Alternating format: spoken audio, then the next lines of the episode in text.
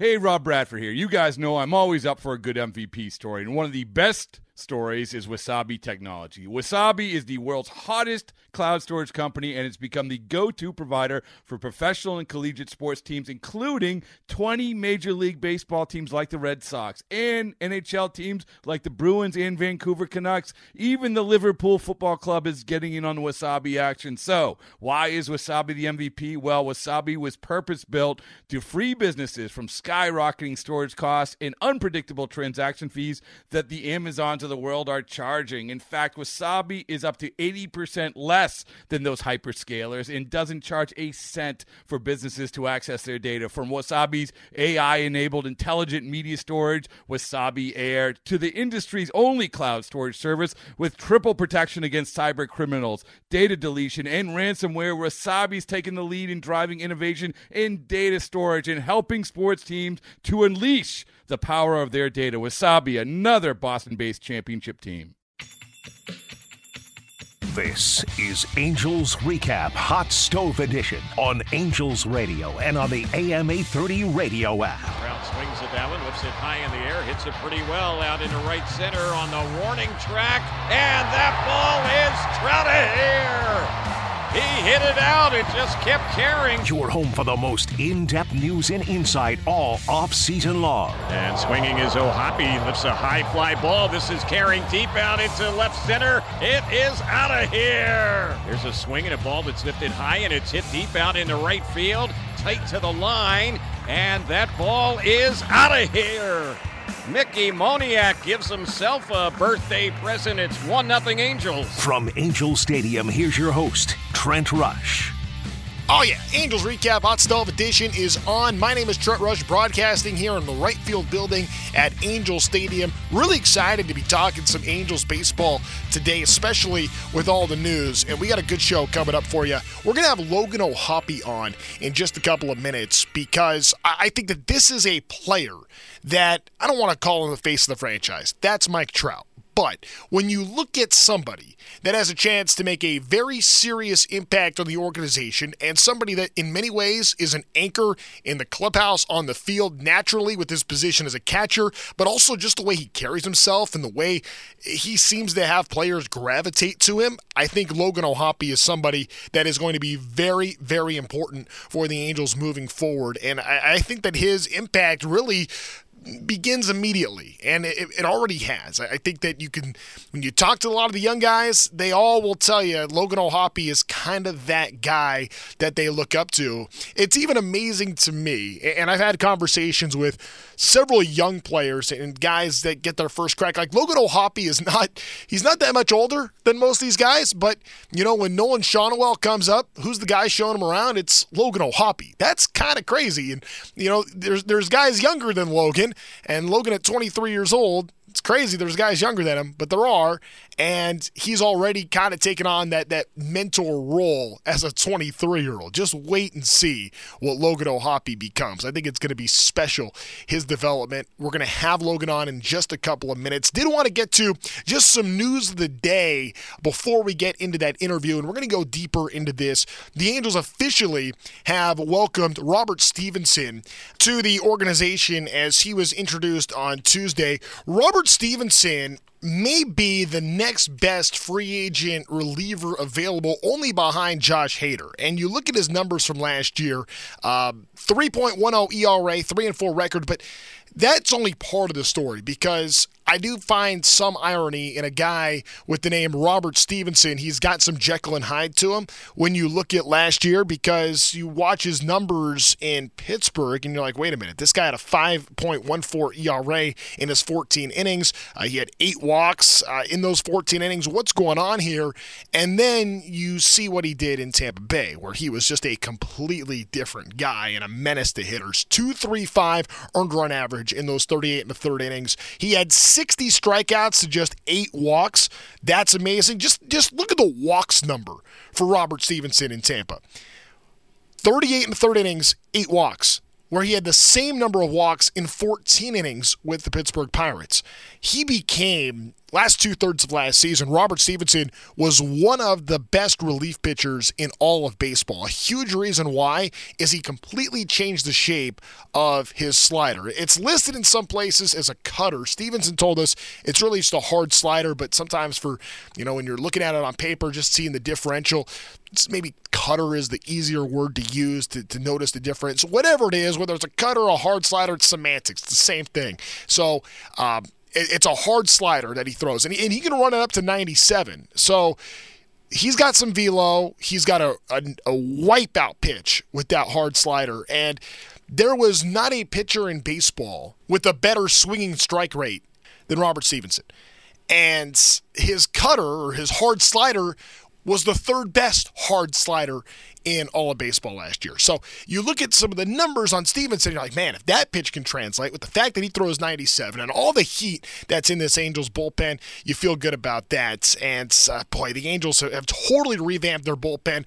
I don't know how much I can talk about this yet because it's not like official, official, but I, I will say there are reports out there. It is being widely reported, even tweeted out by MLB reported, that Matt Moore is joining the Angels on a one year, $9 million deal. Coming back to the Halo Halos. Boy, Matt Moore was so good, I thought, for the Halos last year when he pitched in 41 games to a 2.66 ERA. That was like the one thing the Angels still needed for this bullpen, which I think is actually going to be pretty good, and we'll get into some reasons why later in the show. But the one thing it seemed like the Angels needed, you got to have a left-hander in there. And to bring back Moore, it just felt like a perfect match. So the Angels I, were really happy with Moore's performance last year. Of course, why wouldn't you be when he pitches to a 2.66 ERA in his 41 games?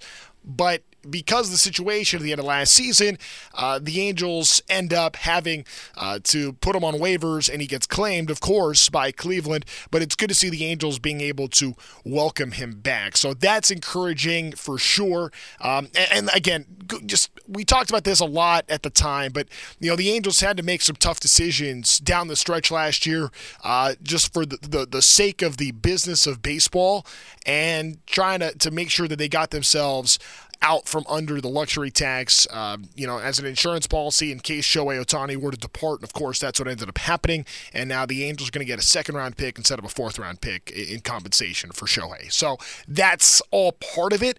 Um, it, it was it's a tough move, tough moves to make. You don't want to see Matt Moore walk out the door, but uh, to see him walk out the door and then be able to open the door right back and say, actually, uh, hey Matt, why don't you come on back here? And he's going to do that, and that's a good thing for the Angels because this is a bullpen that I think has a chance to be a really a strong point for the Angels in 2024. And again, we're going to talk way more bullpen later in the show. I want to spend some time now hearing from the guy that's going to be catching all these flamethrowers in that Angel bullpen and that is Logan O'Hoppe, which we'll get to on the other side of this short break. My name is Trent Rush. This is the Angels Recap Podcast.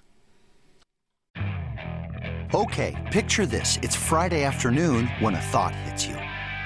I can spend another weekend doing the same old whatever, or I can hop into my all new Hyundai Santa Fe and hit the road. With available HTRAC, all wheel drive, and three row seating, my whole family can head deep into the wild Conquer the weekend in the all-new Hyundai Santa Fe. Visit HyundaiUSA.com or call 562 for more details. Hyundai, there's joy in every journey. With us now is Logan O'Hoppe, who had such a, a, fantastic start to his season last year, dealt with the injury, came back, and uh, we all have got a chance, I think, to learn over the last year or so how important Logan O'Hoppe is for the Angels coming up here in 2024 and beyond. And we're excited to have him on with us right now. Logan, first of all, uh, how's the offseason been? What you been up to? Yeah, first off, thank you for having me. Um, off season is getting cold in New York, man. It's getting pretty cold here, but uh, yeah, I'm, I'm leaving here in a couple of days for Tempe. I'm going to get down there early, but the off season's been great so far. It's been a really good reset, and I feel like I've made some good adjustments um, to my game, and, and looking forward to hitting the ground running. I know there's been a lot of chatter about kind of the communication with, especially like this young group of Angels. And we talk about all the time. I've been calling you guys the 25U squad. We're going to have to come up with a better name than that. But uh, it's between you and Neto and Schanuel, and uh, on the pitching side, you got Detmers and uh, Silseth and outfield Moniak, Adell. I mean, it's it's a big group of players that are all like 25 years old or younger that have a chance to play a mm-hmm. pretty integral part in this organization moving forward. What's what's the communication like between you guys? We we talk more than people think. Um, I mean, I talk to Neto. I mean, every other day it seems like, and then keep tabs with everybody else, and and they do the same with me. So we're we're a pretty tight knit group, and uh, yeah, I mean, those guys are are definitely going to be key pieces to to what we want to do going forward, and uh, yeah, I'm really excited to get back around those guys. It's been a while. I mean, how important do you feel like that kind of camaraderie is? Because I mean, it's, it's one thing. Hey, we got a group text going. Everyone kind of keeps tabs on what goes on in the off season. But I mean, is that something that you feel like has an impact when it comes to playing baseball? Absolutely. I think, especially being together in the season so much, you know, the more you know about these guys, then, then the better it makes your relationships, and the more seamless it makes different things. So, um, yeah, I think it's huge, and I think it only helps us going forward. Looking at your season last year, um, I, I, know it was one where you had so many high hopes coming in. It was a season that started so well, and then it ended up becoming about trying to grind through an injury. Can you walk us through maybe the the struggle, the the toll that it takes on you to go through just kind of the, the physical side of it to make an effort to get back onto the field? Because I know there are a lot of people talking at the time that you might be done for the season, but I also know that you maybe saw it differently.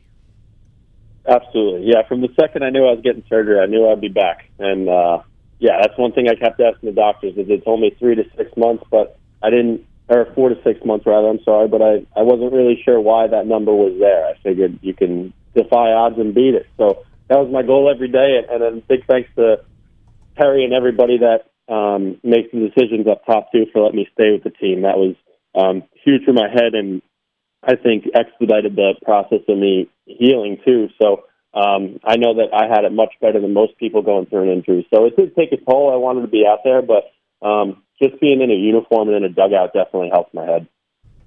I want to talk about this pitching staff for a minute because I mean, obviously, yeah. it's going to be very different moving forward, not having Shohei Ohtani, but when I look at a guy like Sandoval and I look at someone like Detmers, and you know, I, we've seen some good stuff from Silseth, and I think we, there's been a track record for what Tyler Anderson can do.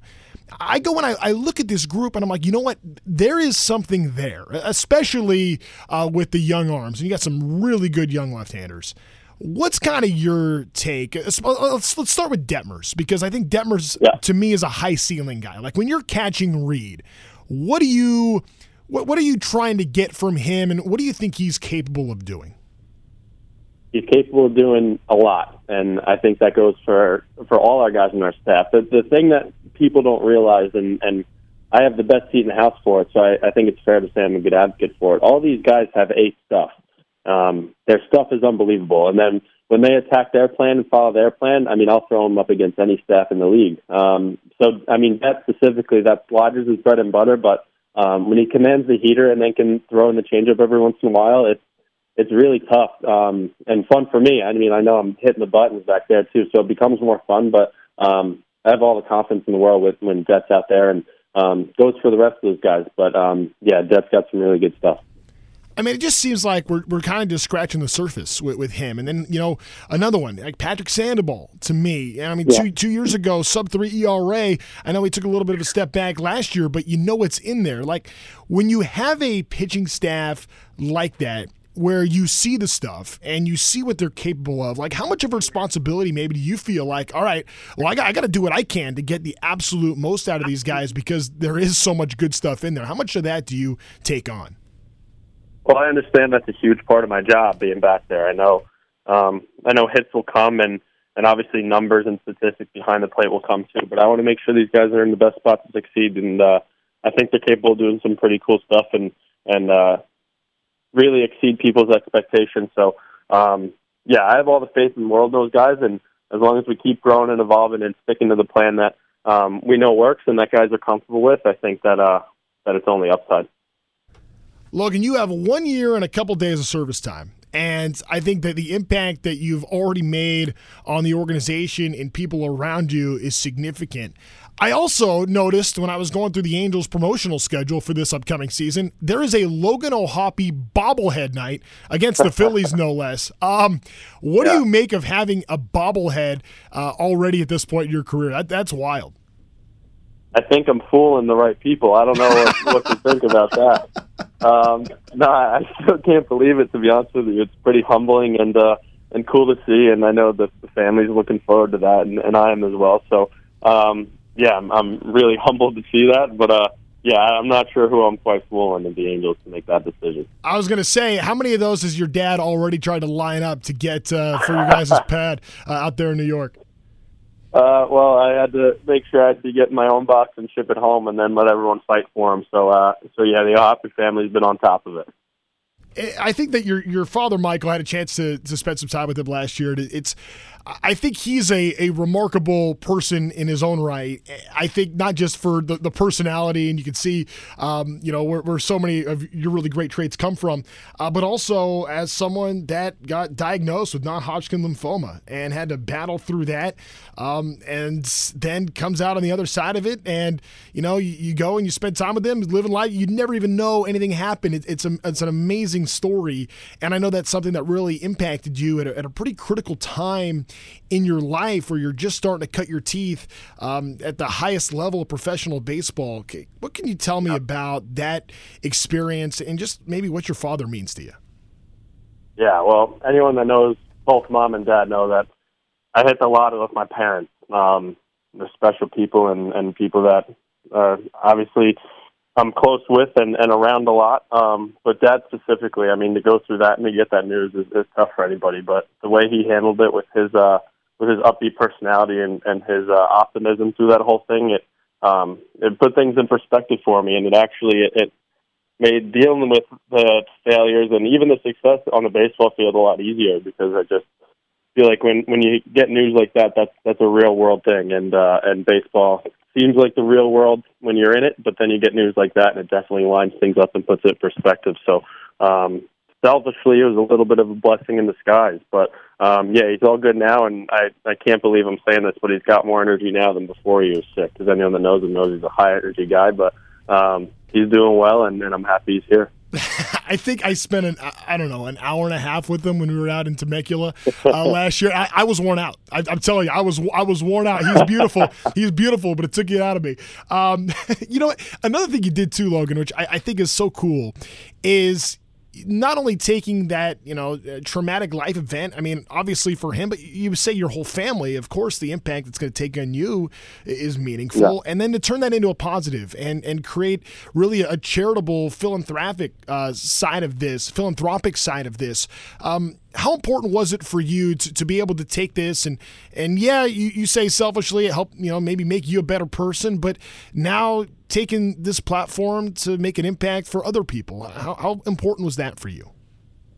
I think it's important. I think it's a, a huge part of of the job now too. And uh yeah i mean i feel like the pediatric cancer side of things definitely hits home too. So that's something that i want to bring attention to. And um and make sure that it's in people's heads because it's everywhere. And I think that it's it's one of those things that's out of sight, out of mind for a lot of people, but it is a very real thing. Um, not only dad, my friend Corey as well. He he passed away in 2022 from um, from leukemia, and uh, we actually just had a fundraiser for him last night. So think, just bringing attention to things like that, um, I take a lot of pride in, and I think it's super important talking with Logan O'Hoppe, Angels catcher, right now, and, and, we're excited to be talking with him because you do get the sense that there is a change of culture going on with the Angels. It's been a long time since the Angels have won.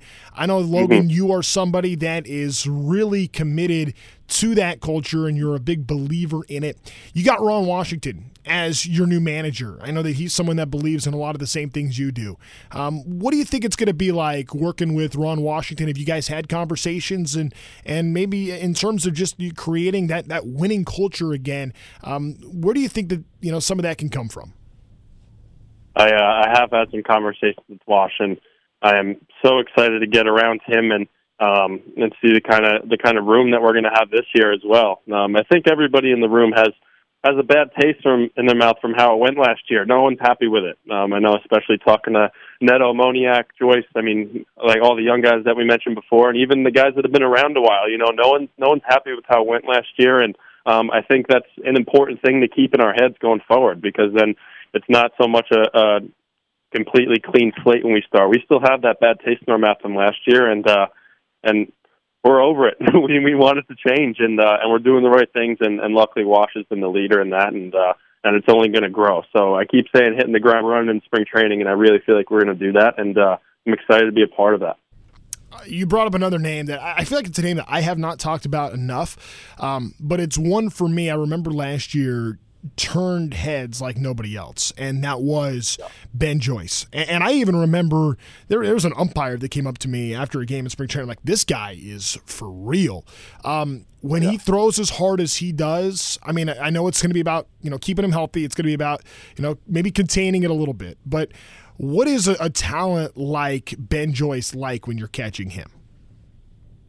It's uh, it's pretty incredible. I think what's even more important than than what he's able to do on the mound is the kind of person he is behind the scenes and the work ethic he has. He's um, he's one of the hardest workers we got, and uh, and he's bought into that culture, like you're saying, and he wants things to change. We've had so many conversations on on what our role is going forward as the young guys and how we could contribute and, and turn things around. And uh, I think that's more important than anything he can do on the mound. But I mean, you see what he does on the mound, and it's incredible. So that only speaks to, to how he is off the field. But his fastball's special, and he's come a long way with his secondary pitches, and uh, and it's only gotten better every. I, I can't even say every year. It's been every time I've seen him where he's been better. So um, yeah, he's going to do some pretty great things. I'll tell you this, Logan. I'm looking forward to spring training on a couple of levels. And one of them is you know, we get to spend a little bit of time. It's probably the time that most people, most players probably can't stand it when there's that hour of media availability when we're all in there. Uh, but I, mm-hmm. I do enjoy talking with this group. I, I, think that there is something about this group, and Perry Minasian has been really big on. He always he uses the term makeup when he's trying to acquire players. He's he's always talking about a player's makeup, and you know, you talk about the camaraderie that you have with these young guys and the the work ethic and the dedication there. Is there something to having a group that's kind of like-minded in the sense that you know, as driven as you are is, is, that something that you feel like maybe can can feed to, to more success and a change in a culture? Because it, it, does seem like there is a pretty common thread here with you guys. Good dudes hardworking and really passionate about winning.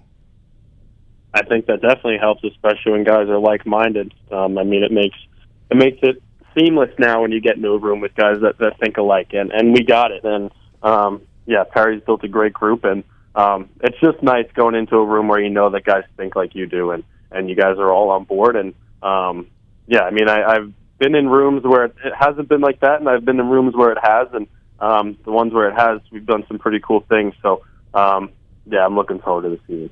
All right, last couple things I got for you here. I just wanted to go through your your off-season preparation a little bit, getting set for the season. I know that you really hit the ball well when you first came up, uh, start of last season, dealt with the injury. It took a little bit for you to get some of those numbers back. I mean, you, you missed four months, but to, but then to be able to finish, I think the last couple weeks you finished pretty strong. Um, where are you offensively right now in terms of just kind of where your swing is and, and what you've done this winter? Yeah, I feel really good. Um, I wasn't happy with how it went last year, especially at the end when I came back. Um, so I've worked on that, and I've worked on it every day, and I feel like I'm in a good place now. And and it's for the most part, it's just timing and understanding how my body's moving and um, getting in good positions where I feel like I can be successful. And um, I I never feel like I'm at the end of the road, and I don't think I'll ever feel that way in my career. But um, I feel like I'm in a really good spot now, and I feel confident in what I'm doing. And um, like I said, just really excited to, to keep going forward. And I've never felt more prepared or, or ready for a year than this one. You have big. I mean, your your offensive ratio. I mean, the fact that in 196 career at bats or 182 at bats last year, you had 14 home runs. I mean, that is that is significant power when you extrapolate that over the course of an entire season. I would just love to know your approach to hitting and and, and to trying to hit home runs. Do you try to hit home runs? Is it a line drive mentality? What, what's your what's your approach to the power that you have? Obviously, with that being such a big part of the game today. Yeah, I've never never tried once hit a home run in my career. Um, I'm just trying to hit something hard through the middle of the field, and um, I got to be on time first. So that's something I always try to emphasize is being on time. And I'm going to err on the side of that, then be a little early and uh, just trying to hit something in the middle of the field. So um, yeah, I've been trying to polish that as well. I mean, I've been talking to um, Rendon a bunch this offseason. He's helped me so much with um, swing stuff and approach and um, whatever maybe. I try to pick his brain as much as I can, and, and he's been a huge help for me this off season. Um, so yeah, that, that's my approach to the plate, and, and obviously it, it you make adjustments as you go. But um, yeah, Tony's been huge for me, helping me with that it's interesting you bring up Anthony Rendon's name because I, think about you know this this young core that's coming up, and you still have veterans that have done it. Like Rendon's a World Series champion. You know, you got Mike Trout, a, a three time MVP.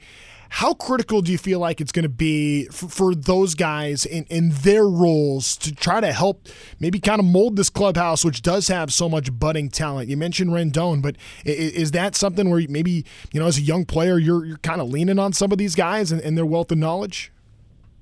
I can speak for myself. I know I am. Um, I know other guys do as well. I mean, why wouldn't you? Those guys are the best in the game, and um, obviously Tony has that that ring as well, and and Mike's been hitting however many home runs for however many years he's been doing it. So why wouldn't you learn from guys like that? And they're so great with us too, with um, being patient with some of our questions, but also always getting back to us. You know, whether it's texting Mike or texting Tony, they always get back to me, and, and I appreciate that being a younger guy too. And um, and like I said, it just it just makes it even more exciting going in this year, knowing that that they're right there with you. You know, they uh, they've never made me feel once like um, you're beneath them, and uh, and I appreciate that from them. So we got a good group on the same page, and I'm looking forward to getting around them.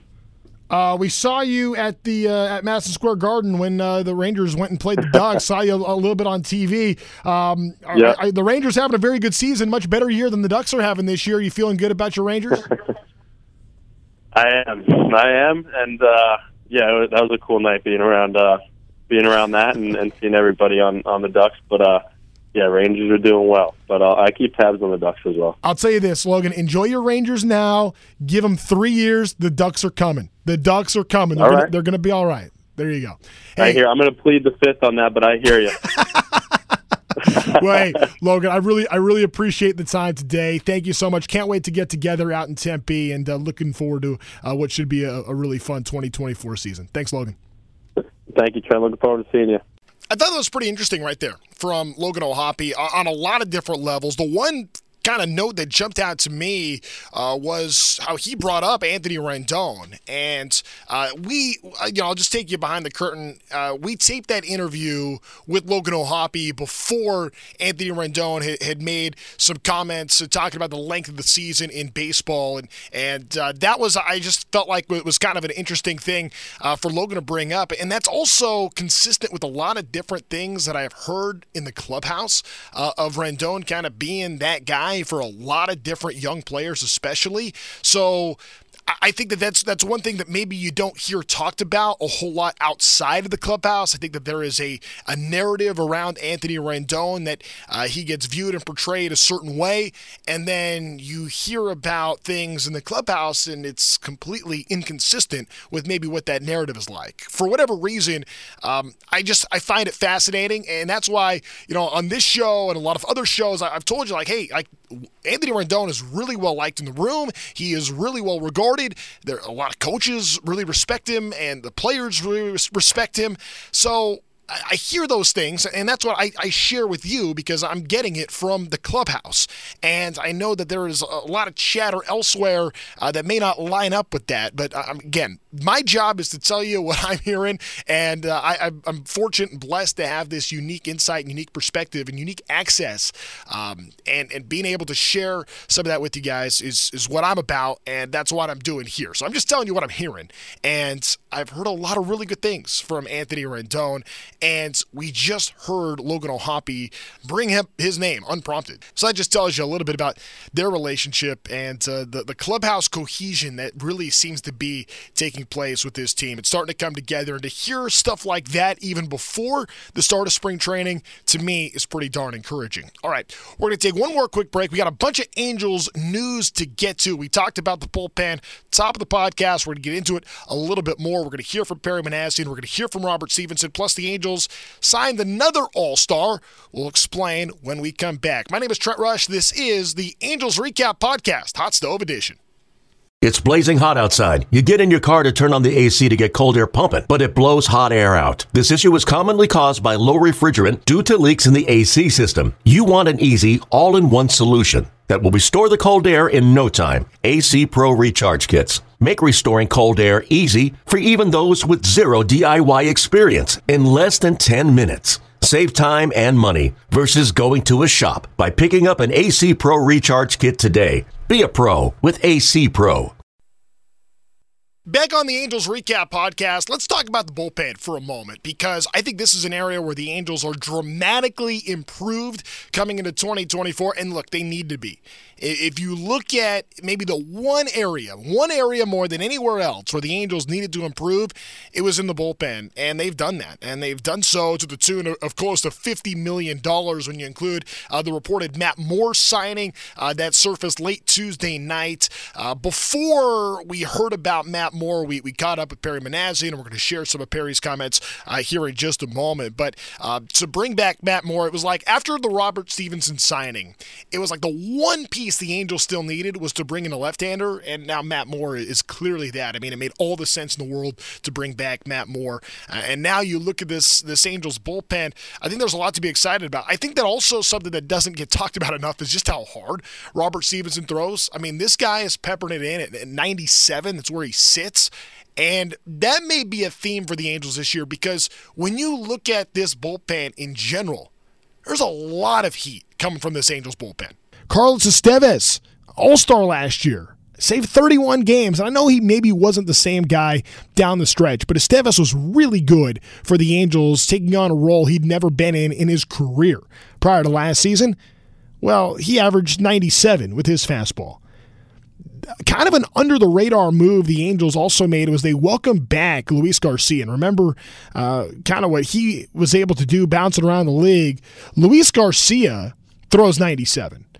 And at 36 years old, this is a pitcher that I don't know that we've we've spent nearly enough time talking about what he's able to do because I think that he is someone that can be in that you know mix late in games, sixth, seventh inning guy. I mean, his ERA was over four last year, but I mean, it's about what his league average has been.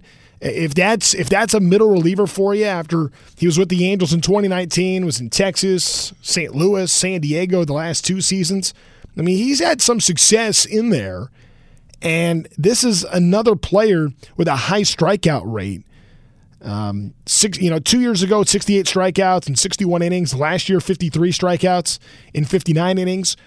Uh, you know, uh, he did have too many walks last year. He's got to cut that down. 24 walks, far too many. That being said, Garcia is somebody that throws really hard. Okay, so Estevez throws hard. Garcia go- throws hard. Stephenson throws hard. Take it a step further. How about Jose Soriano? He may have the best live arm of anybody. I mean, he's 25 years old and his fastball sits 98. Yeah, Jose Soriano may end up being a really important piece at the end of games. If Sam Bachman, who looks like now is going to be in the mix to try to be a starter for the Angels, if he ends up in the bullpen, that's another guy that very similar profile to Garcia. It's a sinker ball that's at, coming in at 97. I mean, that is really tough to hit. And then you have Big Ben Joyce, who we know can throw 105 miles per hour. And he's been up there in his college days. We saw him sit 101 last year. That's right. The average fastball for Ben Joyce last season was 101 miles per hour. What does all of this mean, right? I'm saying a bunch of 97s, 98s. What does that mean in the, in the overall landscape? The six names I mentioned just a moment ago in Stephenson, Estevez, Garcia, Bachman, Soriano, Ben Joyce. Those six right there all in the top 10 percentile, or all in the 90th percentile, all in the top 10% of major league pitchers in fastball velocity. The Halo Hurlers got some heat coming out of that bullpen. I mean, this is going to be a flame throwing bullpen. And Perry Minasian, a little bit earlier today, had been talking about where the Angels really struggled last year. And they talked about innings six through eight, where their plus minus in that in, in those three innings was he said something like minus 123 or something like that. That's where the Angels lost games. The Angels lost games in the sixth, seventh, and eighth innings. And that's what can't happen moving forward. And where have the Angels invested this offseason? They have invested in their bullpen. They've invested a ton in the bullpen. And that's something to look forward to for what 2024 can be because I know that everybody wanted to see big starters signed, and, and who knows if that ends up happening. But what I do know is that I think the Angels bullpen, as it is right now, has a chance to be pretty good. And the Stephenson signing, again, $33 million over three years. There's a, a clause in there for a possible fourth year based on injury. But you're signing a pitcher that, again, only second only to Josh Hader, who got almost double that, is now with the Halos. And of the free agent pitchers that were out there, Stephenson was about as good as you could do. And that's a big time pickup for an Angels bullpen that needs a boost, you know? And, Estevez struggles at the end of last season, I think in part just because of the weight that was on his shoulder every single night. And I don't know that he had a whole lot of breathing room. The Angels needed him to be great in a role that he had never taken on before, and he was in the first half. He was an all star. Uh, Carlos Estevez, I think when you look at big picture, you go and look back the numbers for 2023. I think that they look better maybe than how it felt, right? When you're watching Carlos Estevez down the stretch last year, because in August, when the Angels had put all their chips to the middle of the table and were going all in to make a push, it was, you know, Estevez had a, had a, t- a couple blown saves in there. And there were some moments that were like, man, it just spiraled and it didn't have to. But that's history. That's done. And Estevez overall has a good year. Now, will Estevez be the closer in 2024?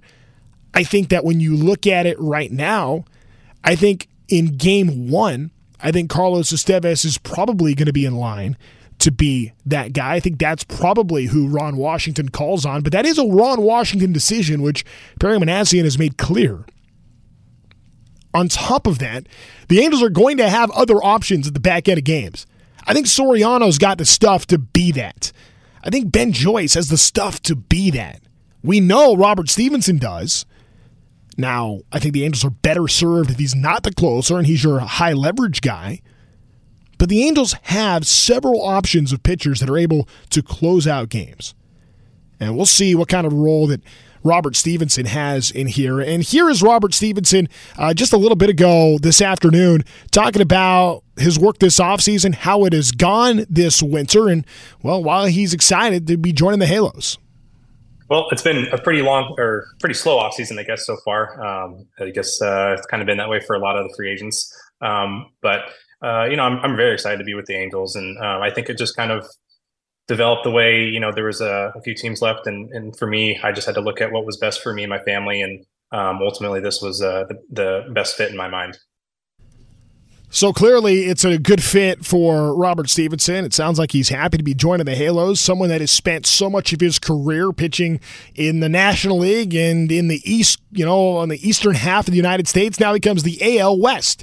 It's going to be a little different for Robert Stephenson out here. But the change of the slider was a dramatic difference for him last year. Another thing that Tampa did with Robert Stephenson as well, and I found this fascinating as hard as he throws, again, he, he's basically sits 97.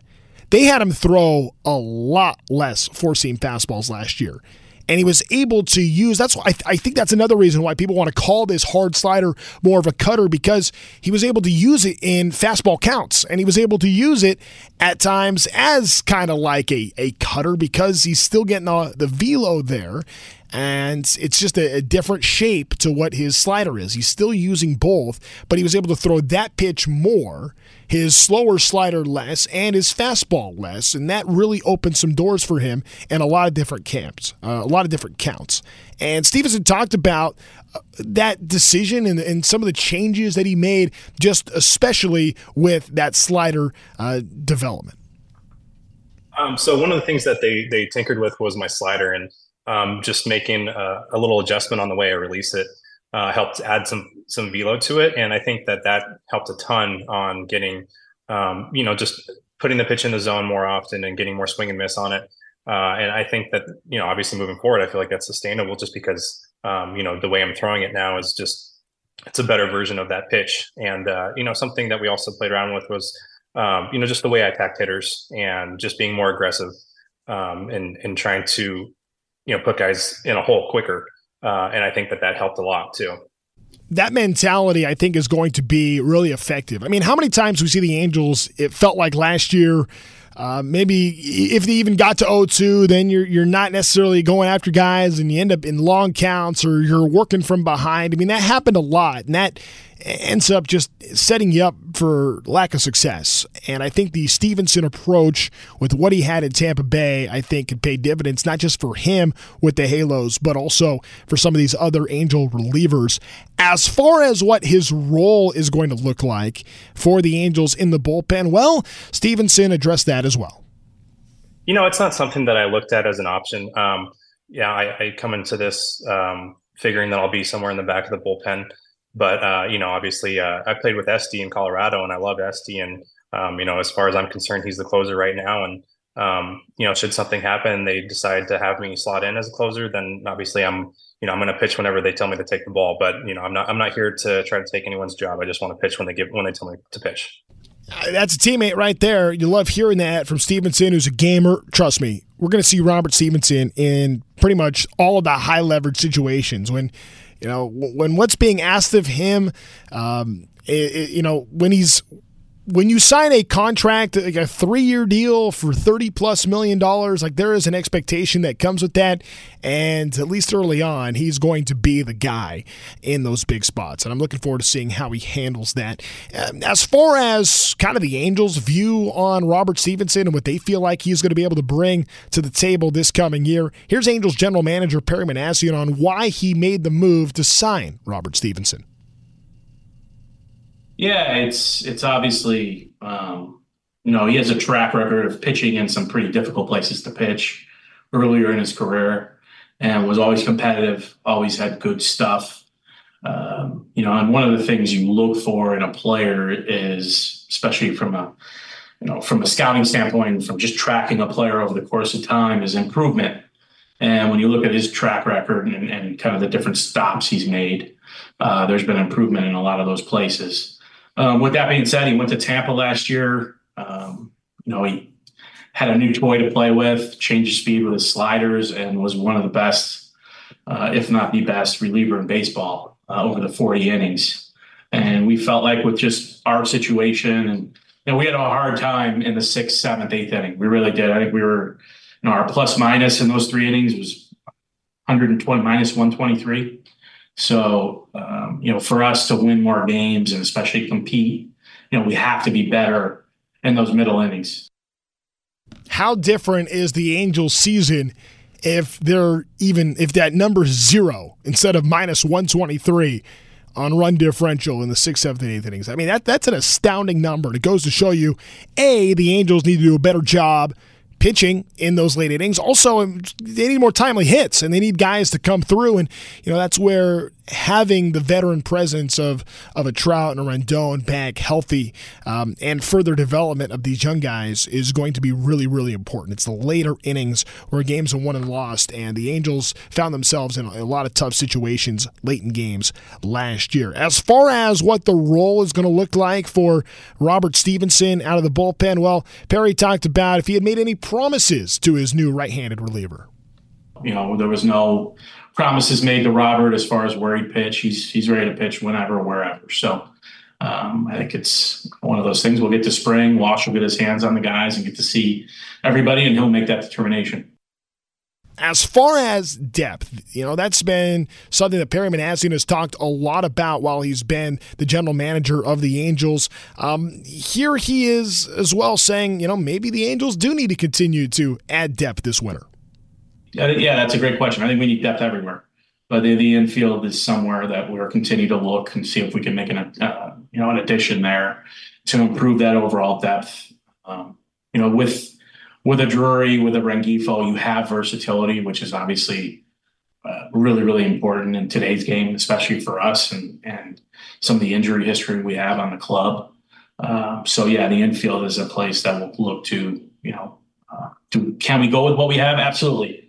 You know, with with Schanuel at first and Drury at second, Neto at short, Rendon at third, Rengifo with the ability to play.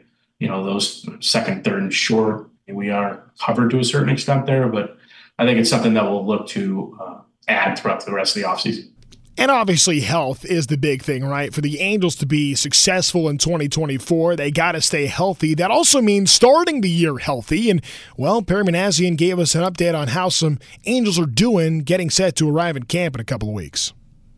Our, our support staff's done a great job just monitoring guys and making sure um, players are doing what they need to do. And, and uh, you know, everybody's working, everybody's going to be ready to go. I think no, today's today's day and age, uh, as a professional athlete, especially at this level, right? I think everybody knows how important this is, and and um, you know the days of getting in shape in spring training you don't see too often. So we have a really motivated group, a lot of great makeup, and I think right now everybody's healthy, ready to go which is great news to hear, obviously. But again, we were just talking a moment ago about the addition of Stephenson and all these power arms. It seems like the Angels have racked up when you have six relievers potentially in the you know the, the 90th percentile or better in fastball velocity uh, does seem to think that there is an organizational philosophy towards having velo be prioritized. And well Perry Minasian pretty much confirmed our suspicion.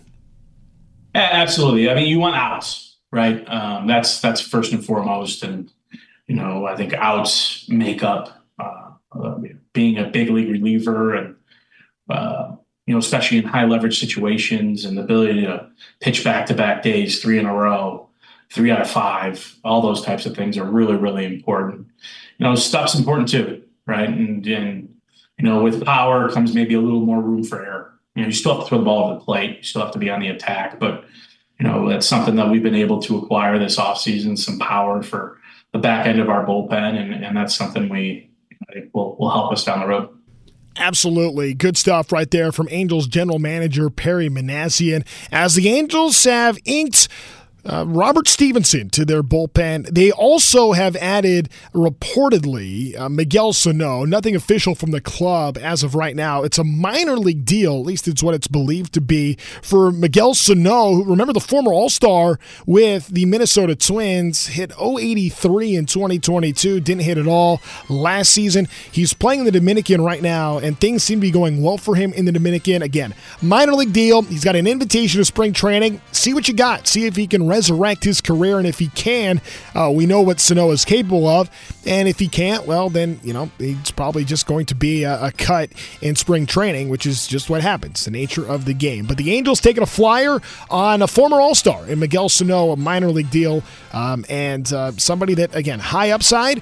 And if it doesn't work out, there, there's pretty much no risk there. Do want to thank Elise Diaz, Howard Drescher, and Alejandro Valenzuela in the studio. For them, my name is Trent Rush. Thanks for being with us here for Halos Hot Stove. Yes, the Angels Recap Podcast, Hot Stove Edition on AM 830, the AM 830 app, and of course, angels.com slash podcast. Take care, everybody.